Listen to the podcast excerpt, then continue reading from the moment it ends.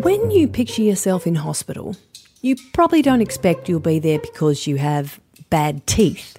But it's one of the biggest reasons people end up in hospital when they don't need to. In 2016-17, more than 70,000 Australians went to hospital because of a dental problem that might have been prevented. Now, the other stat that got me was that 9 in 10 Australians say the people they go and see about their teeth, the dental professionals, have always showed them respect. Yet, we love to hate the dentist. I thought I'd better go and meet one to see what they're really like and what happens in there.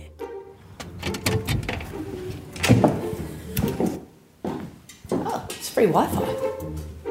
Oh, hi, I'm here to see Jaslyn. Are you ready to go? Yep.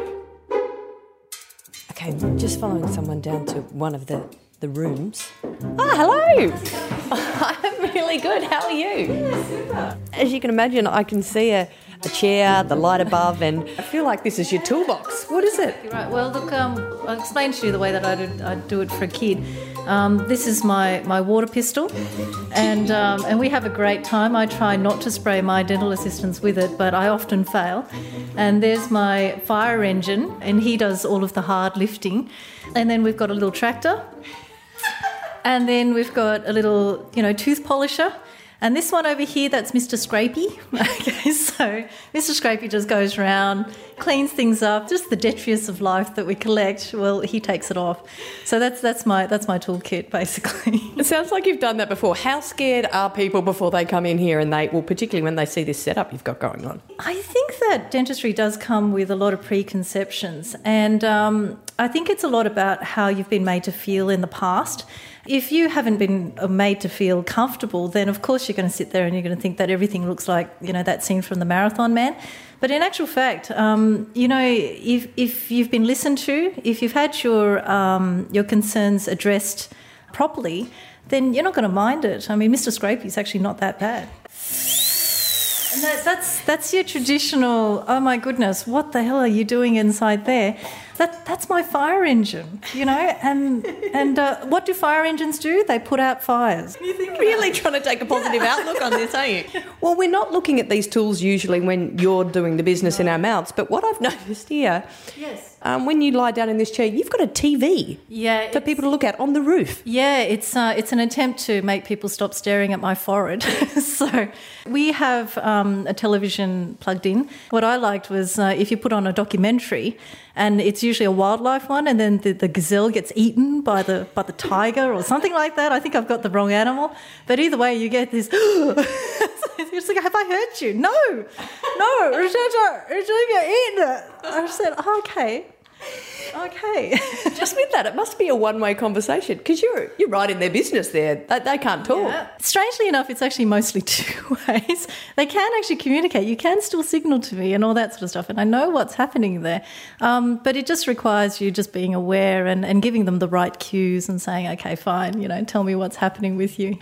You've got some great metaphors here for your equipment. What about when you tell someone that you're a dentist and you want to break down any stereotypes they might have? What's the simplest way that you can explain your job?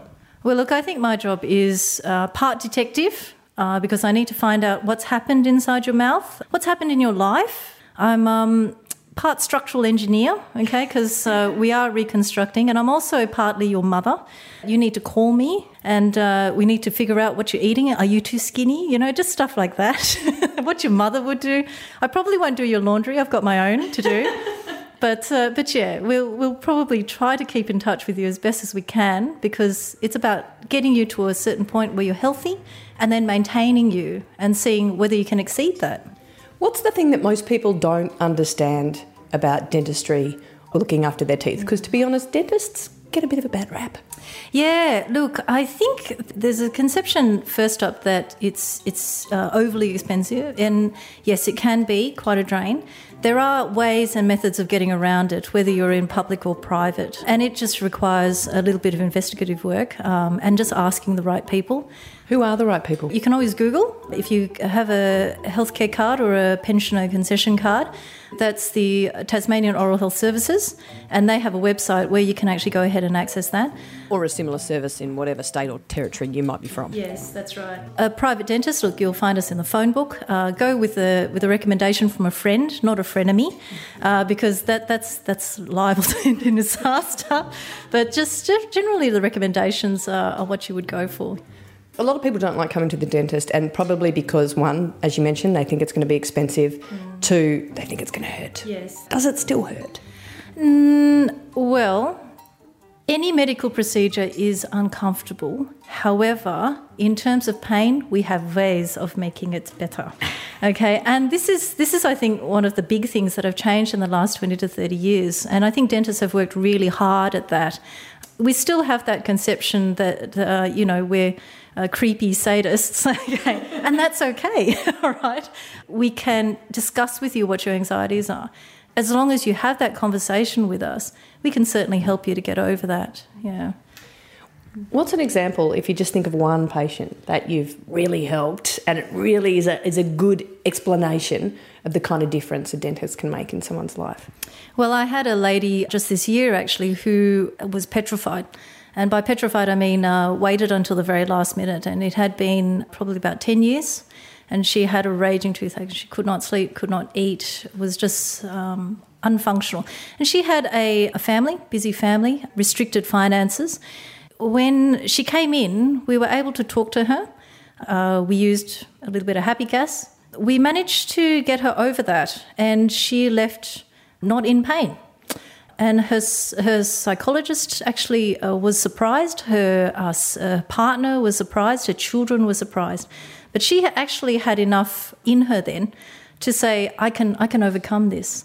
And that is, in my mind, one of the things about my job, that you can change the perceptions that are there. How different is the work you do in the public system compared to what you do with private patients? So in the public system, we're seeing people who have a lot more disease. In the private health sector, we're dealing more with people who have retained their teeth for a longer period of time. But because of that, we're seeing breakdown from previous dentistry or lifestyle kind of factors again. It's quite interesting, though, because in both sectors, you're actually seeing an uptick in disease, preventable disease, in around about the teenage years to the 20s, And I think it's because people have become complacent, and I think because it's our diet as well, and our lifestyle factors have shifted us back towards a disease, which we really should have licked, you'd think. We won't have time to go through all the basic knowledge that we need to know now, but if you can give us 3 tips that are going to help us try and prevent dental disease and just, I guess, live better and, no offence, but not have to see you as often. Absolutely. My whole job is to try to make myself redundant. I'm pretty happy to do that. So I think the first thing is fluoride and toothbrushing. So in actual fact, toothpaste is just a vehicle for fluoride. It's a proven preventative. If you don't know how to brush your teeth, find someone who can teach you. Is it that hard? No, but it does require a technique. First up, the right end of the brush is helpful. Secondly, good tip. Yeah, that's right. Secondly, it's about pressure, and it's about the position of that toothbrush. It's got to be where that gum meets that tooth, because that's where all of the bacteria collects. Please feel free to YouTube. Don't YouTube someone nutty, okay? The Australian Dental Association is a really good place if you want free information. Flossing is also important. The other thing is really diet. You just need to be aware where those hidden sugars are, and they'll label it as something else. It'll be fructose, or it'll be lactose, or it'll be dextrose. And certainly, you can't live without some of that stuff. I mean, yeah, okay. But yeah, if it's consistently part of your diet and you're consistently dosing yourself with it, then that's where we start to get issues. Electric toothbrush versus manual toothbrush? Yes, look, electric toothbrushes do better. It takes out what I call the idiot factor, which is us. But you still need to point it at the right spot, okay? So please, even if you do get an electric toothbrush, feel free to ask for information. You can invite me to parties. I do parties. Okay. Are you serious? No, don't be silly. You should. But I could. It'd be quite interesting, wouldn't it? Dial a dentist, book her in. A flossing party. If you'd like to book Jaslyn Patrick for your next party, you'll find her details in our podcast show notes. And considering there's more new research out that suggests about half of us don't brush our teeth twice a day, maybe it's time for a visit to a dentist somewhere. If there's somebody that you think would benefit from listening to this podcast, we'd love for you to share it. You can do that online or just grab someone's phone and click subscribe. I can't wait till next week's episode because probably like me, you thought you knew what to do when you visited this person.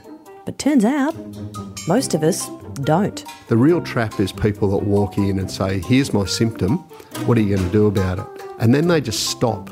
If that sounds familiar, sounds like you might need to listen to HealthSpeak next week. This project was funded by the Healthy Tasmania Community Innovation Grants through the Tasmanian Government.